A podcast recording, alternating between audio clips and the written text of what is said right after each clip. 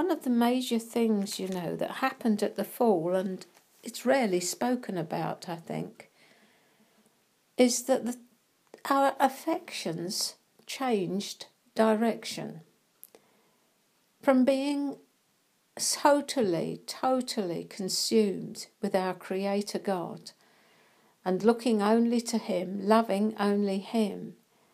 The fall caused our affections to look towards ourselves and the satisfying of what we perceived as our needs. This means that when we come into Christianity, we are mainly looking for God to satisfy our needs and our affections in the way that we want them satisfied. Whereas He is saying to us, Love the Lord your God with all your heart, soul, mind, and strength.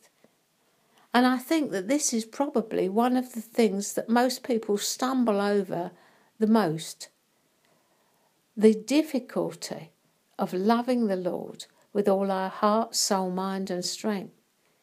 Because our desire is no longer towards Him, but is towards ourselves.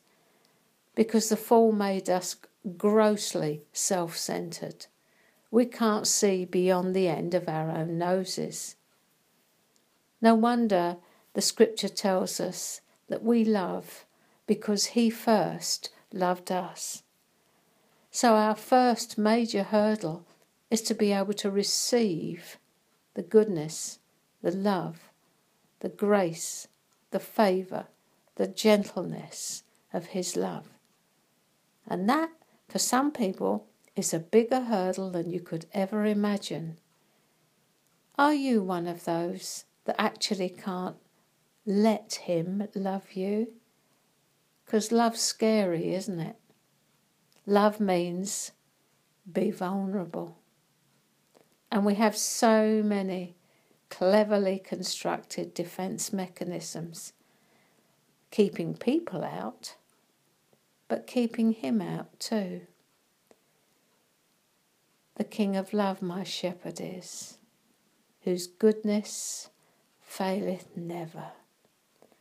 I nothing lack if I am his, and he is mine for ever. Let your heart go to a different place this morning. He's safe. He won't hurt you.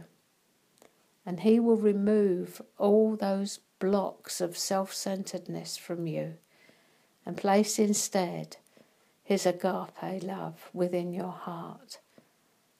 You'll be able to hug a tree. God bless you as you think about this one.